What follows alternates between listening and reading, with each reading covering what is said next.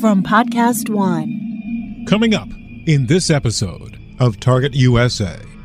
You can see uh, ships, aircrafts, tanks, but you can't see algorithms, and that makes it uh, difficult. That's Admiral Manfred Nielsen, Deputy Supreme Allied Commander Transformation with NATO, and he talked with us about NATO's most pressing concern as the future approaches rapidly. Our biggest concern is currently how to deal with big data. We in the military have to understand how to deal with data. Data may be more precious than gold and uh, diamonds and oil in the future. On this program, we'll hear from Nielsen, we'll also hear from the FBI, and we'll hear from cybersecurity executives about exactly how difficult this problem is, and we'll lay out for you why you are the key to solving this problem. Coming up on this edition of Target USA, the National Security Podcast. From WTOP in Washington, D.C., this is Target USA. Russia could render huge harm to this country. North Korea's secret missile capable of reaching the whole of the United States. Dangerous terrorist. DC is repeatedly mentioned as someplace they would like to seek an attack. Cyber criminals. Decryption successful. America has a target on its back. And on this program, we investigate the threats, the people behind them, the agencies fighting them, and the impact on you. This is Target USA, the National Security Podcast. I'm JJ Green. For more than a decade, U.S. and other Western military officials have been warning that the pace of change will be the biggest threat to the national security of every nation. The driving factor in that is the threat of cyber vulnerabilities. One of the key reasons why it's such a danger is the difficulty in painting a picture of the threat to capture the attention of the average person. Cyber, you can see uh, ships, aircrafts, tanks, but you can't see algorithms.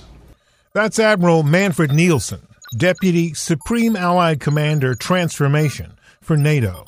And when we sat down with him to talk several weeks ago, he put the threat into very simple terms, and he made it clear there is no dividing line when it comes to who is threatened more by cyber vulnerabilities. We have to understand that you can't separate military from civilian cyber. Perhaps cyber will have much more impact on the civilian life than in military life. Uh, why? Uh, you remember perhaps the um, attack which has happened on the uh, um, hospitals in, in UK a couple of months ago. And people people were focused when they recognized, okay, you can uh, can execute a kind of uh, silent war without using kinetics, and uh, which has a lot of impact on people's mind and the society. And that's, I think, um, uh, uh, important to, to, understand.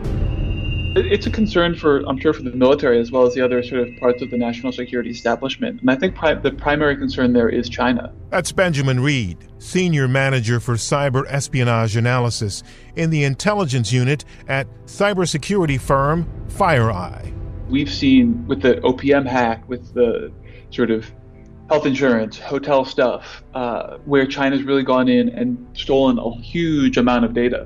And they have the sort of, they have the computing power, they have the other stuff, where they're able to sort of index that all together and really get a picture of American society. So if you have everybody's security clearance information, you know who's working for the US government, who has worked for the US government, who is the cousin of somebody who worked for the US government, and you can identify people that if they travel to China, you need to watch them. If people have relatives in China, um, things like that, and really identify pressure points. So, big data is definitely uh, something of concern because people, where we have concentrated data, can get stolen and get exploited. And believe it or not, that is the number one headache for NATO right now. Our biggest concern is currently how to deal with big data because I'm deeply convinced that uh, those who get rid of data are the uh, future successive, uh, future, uh, future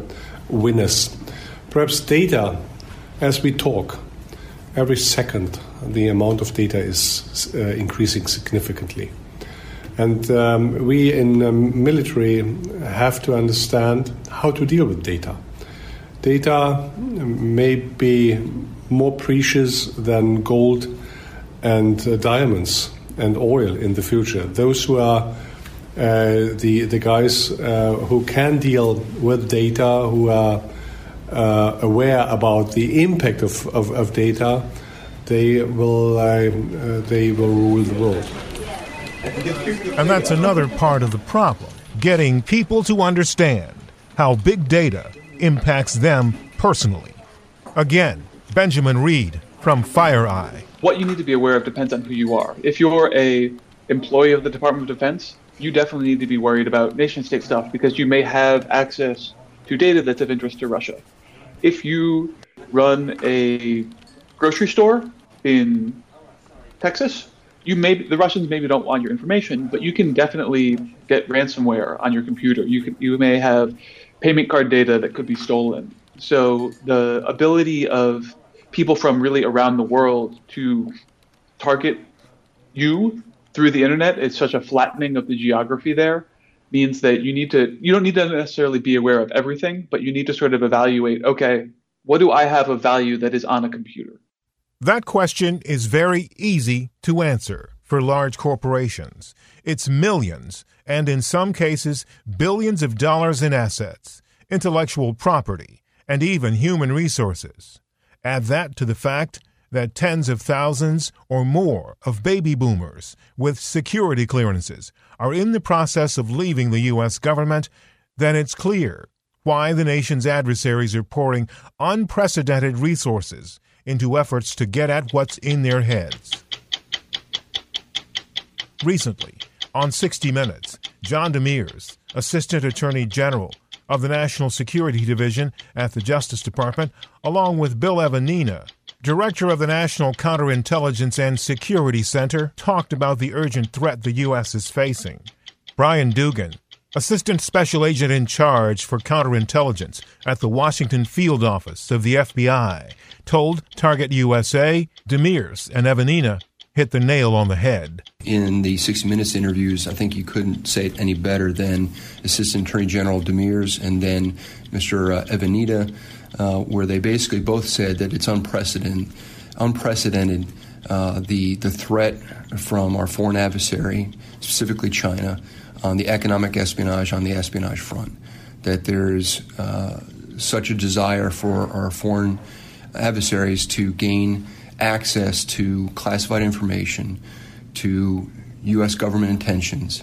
And I think the large population is not something that's being calculated by our foreign intelligence service uh, adversaries, but I think it's just a, uh, um, a vulnerability that we in the U.S. government have that we're aware of, and it's just their luck that it's becoming available. And every nation state cyber activity that's going after the U.S has a different objective. Benjamin Read, FireEye. With Russia, we see that the majority of their stuff is traditional espionage targeted against governments, so ministries of foreign affairs, ministries of defense.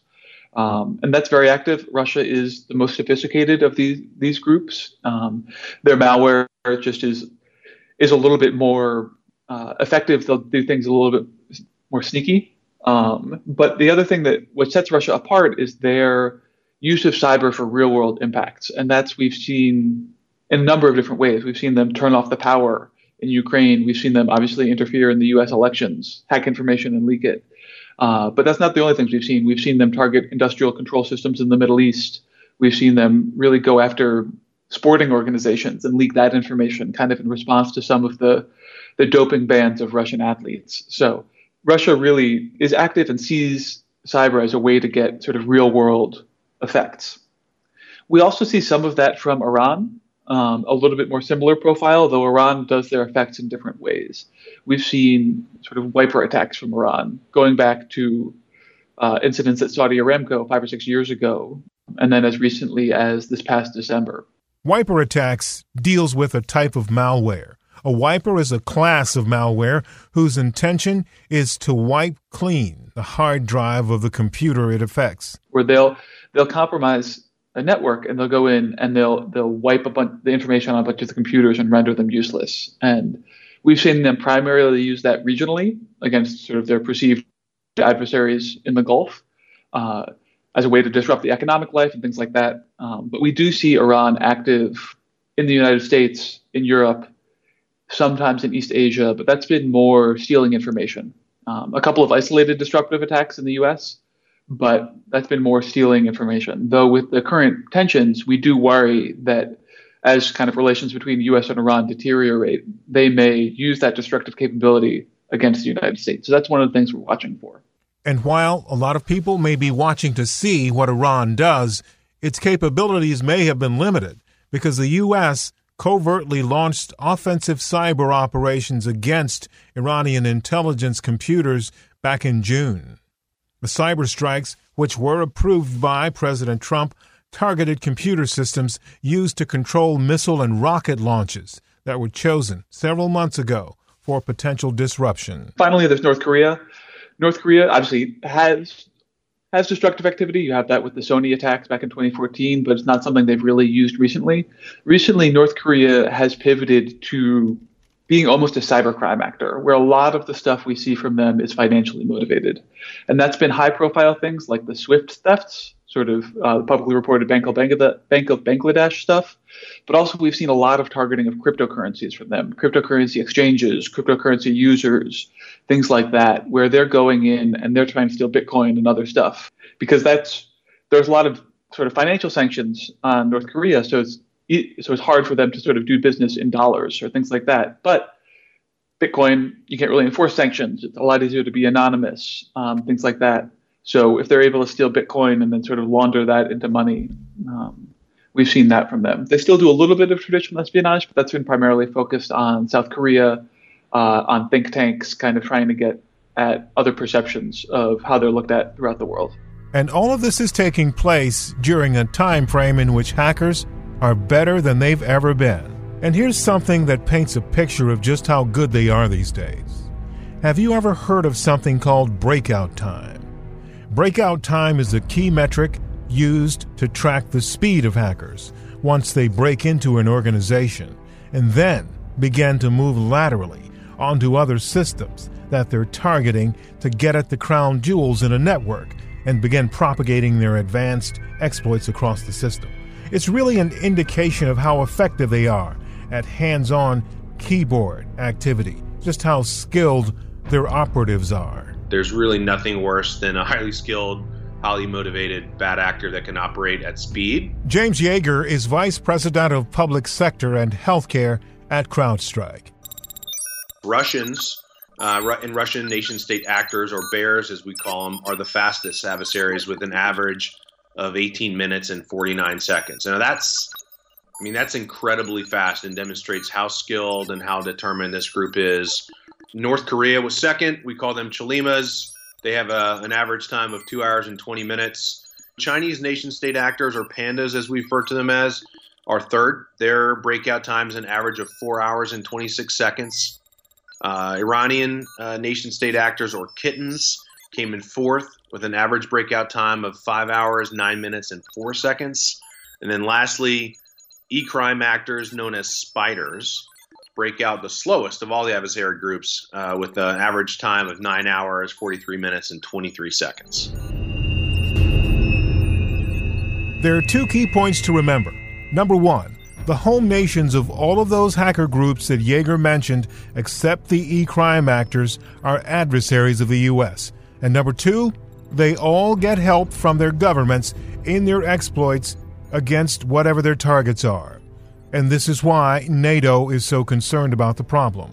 Again, Admiral Nielsen. NATO is always only as strong as the nations are because a. Uh, NATO is not an anonymous uh, organization. We depend on the support um, we receive from, from the nations. And that's a challenge because we are competing with industry and others about experts in cyber. And the amount of experts is limited. And Admiral Nielsen said that limitation on the number of experts available was a key reason why NATO decided not to build its own cyber command. He seemed to suggest it would be like building a house with no one to live in it. Build a new command and then ask for what purpose. And we, uh, we, um, we were uh, aware that these experts are limited, really limited, and we are in a competition with the nations. And once again, let me stress when I'm talking about cyber, cyber will have much more impact on the civilian life than on the military life. Ed Nielsen has hit on another key point. Good morning, JJ. What would you like for breakfast? My senses tell me the refrigerator has lots of options inside. Every day, with more and more daily tasks being computerized in some way, from banking to cars to door locks, right down to appliances like washers and dryers and refrigerators in the home, ransomware attacks could completely shut down every aspect of our lives. This is why public sector experts are much more in demand and why NATO didn't want to compete with them. Let me stress an example. When I was younger, I went to the local bank, 70% of the people were engaged in customer services. They gave, gave you the money, they wrote the checks, and all these things. Nowadays, when you are going to the local bank, you will find an ATM outside, and 70% of the people are engaged in protection of data, which is cyber. And I think that's important to understand uh, and to, to, to tell ingoing stories to, to, to, to people what cyber is talking about algorithms doesn't make uh, sense mm-hmm. because otherwise people will not um, uh, aware about the day-to-day impact cyber will have on their civilian life. And the FBI's Brian Dugan says they are well aware of that challenge. So what they've done is tried to put together a team to educate people in their area of operations about the problem.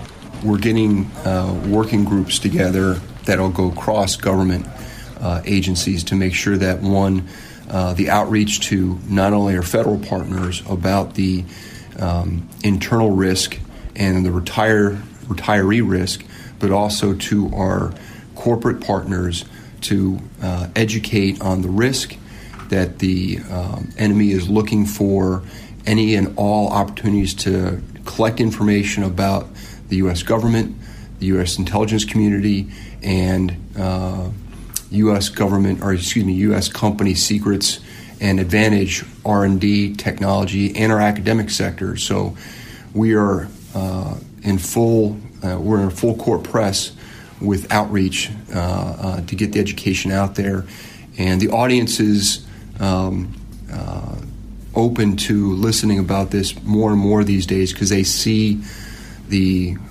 the transfer of uh, uh, technology, the transfer of information, uh, and companies are seeing their bottom line slip because it used to be we wanted to have uh, openings into the market, and the Chinese uh, government controls their own economy, whereas the United States is the economy is on its own and the government's on its own, and there's a separation for good reason.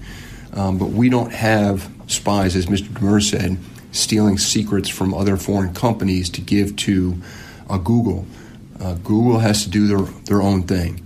Um, but in China, the Communist Party is going to support their own companies. And so this is not just a FBI versus the Chinese government. This is a whole of government, the whole United States to work together to protect our own bottom line, our own interests, and our own secrets. As you might have figured out by now, from a U.S. perspective, there is a correlation between hackers, data, and espionage.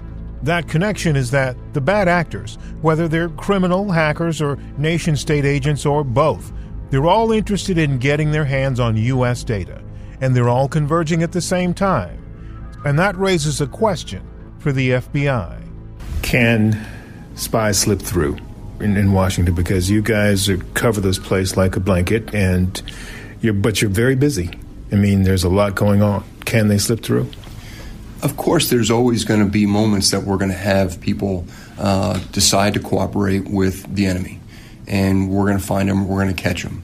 Um, like I said, it's just not the FBI. It's not just the U.S. government keeping an eye out uh, in the watchtower. It is everybody involved that we get our uh, contract uh, defense contractors on the lookout. Uh, we have their subcontractors that work with them on the lookout. Um, we have uh, active engagement with uh, multiple fronts in the private sector, uh, academic sector. So it's not just one agency or just one government that's doing this. We are all doing it in partnership um, to make sure that we don't let things slip by. But the key, according to the experts, is that everyone needs to recognize that we're no longer protected or insulated from hostile forces overseas. They can rob us blind from the comfort of their own home, five miles away or 5,000 miles away. They can slip into our pockets and steal everything we own because of technology. Technology that Admiral Nielsen says we need to learn more about. Uh, look at um, artificial intelligence. Yeah? Everybody has artificial intelligence in its pocket, the cell phone. Yeah? But uh, how to adapt these artificial intelligence um, in the military environment? That's important. In the past, we are we are talking about the NDPP process, um, we, we, we talked about tank ships and airplanes. But you will not find any clue about artificial intelligence, disruptive technologies, and all these things. And that's, I think, important to understand. Over decades, military development influenced pretty much civilian development. And I believe I can't identify the, the, uh, the right time, but let me say three, four, five years ago, it changed. Civilian development influenced the military, but we didn't accept uh, this. The Googles, the Amazons, the Microsofts of the world, they are the trendsetters of the future. And I think uh, for us it's important to collaborate in order to achieve resilience, uh, to uh, collaborate with these um, uh, trendsetters. So the um, interaction between military and civilian world is not an option; it's a must. Admiral, the, the piece I hear you mentioning in this conversation that you know is very clear that there's an you know there is a, there is a divide there um, is the military is very disciplined. There's no doubt about it. If it wasn't, it couldn't, it wouldn't be effective, uh, no matter where you go.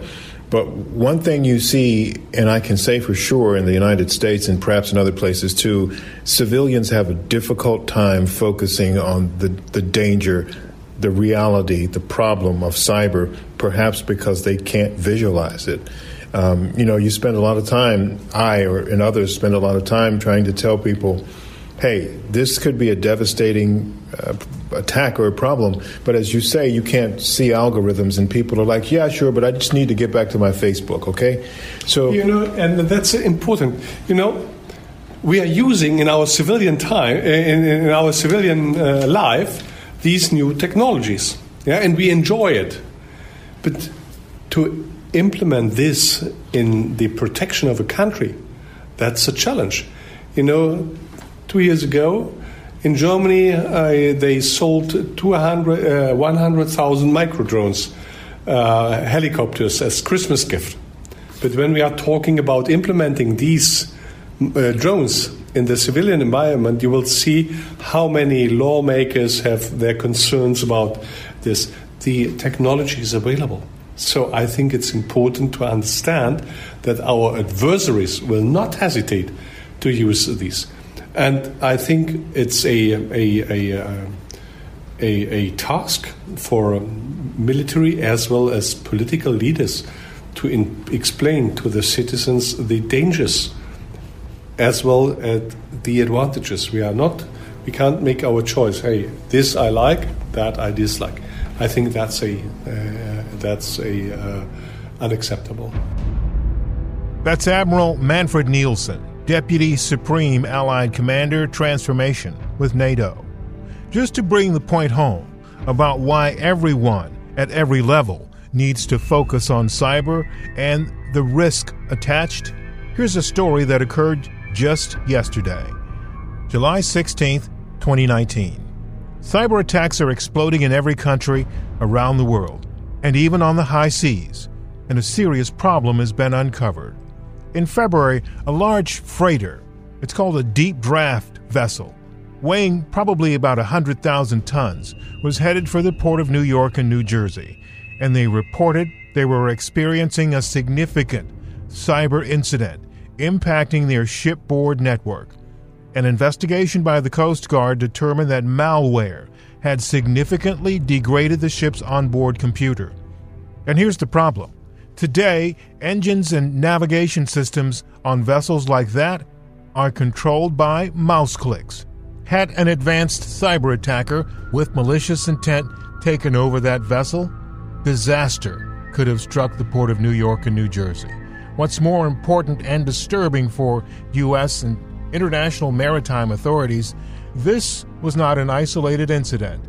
And here's a really concerning piece of information the navigation systems on that vessel and other key functions were controlled by the same computer that the crew could use for email, banking, and other personnel matters. As a result of this incident, the Coast Guard issued recommendations, strong recommendations, that vessel and facility owners and operators and other responsible parties wake up to the realities of cybersecurity. More details about this will be coming out on the Target USA Twitter feed at TUSA Podcast. That hopefully puts this all into context for you. Thanks for listening today. We appreciate your time. I'm deeply grateful that you gave us the opportunity to share a little bit of your time. And that's going to do it for this episode of Target USA. Coming up on our next program. As the world struggles with what's real and what's not, our frame of reference is becoming harder and harder to shape. Deep fakes. It's a technique for human image synthesis based on artificial intelligence. It's used to combine and superimpose existing images and videos onto source images or videos by using a simple technique. We're entering an era in which our enemies can make it look like anyone is saying anything at any point in time. That voice sounded like former President Barack Obama, and the video looked like him as well. But neither was true. While it seems funny sometimes, it can have serious implications for the U.S. national security community. Today, when image or pixel or video manipulation is becoming more and more available, I have to, we have to reset confidence levels. That was former director of the National Geospatial Intelligence Agency, Robert Cardillo. And on our next program, we'll examine in depth deep fakes and the problems they can cause. Thanks again for listening. If you have any questions or comments, send me an email at jgreen at WTOP.com. That's the letter J, the color green, one word, at Whiskey Tango Oscar Papa. jgreen at WTOP.com. Also, check out our newsletter, Inside the Skiff. You can sign up at WTOP.com slash alerts. This is our weekly email that rounds up all of the interesting national security news that you don't know about. And just one final thing please subscribe to our podcast. I'm JJ Green, and this is Target USA, the National Security Podcast. Calling all true crime fans. The Court Junkie podcast is now on Podcast One. Imagine being wrongfully convicted for a crime you didn't commit or a killer is on the loose, even though there's enough evidence for an arrest. The Court Junkie podcast shines a light on the injustices of the judicial system with deep dives into courtroom documents and interviews with those closest to the case. Download new episodes of Court Junkie Podcast on Apple Podcast and Podcast One. Now, stay tuned for the latest headlines from the Associated Press.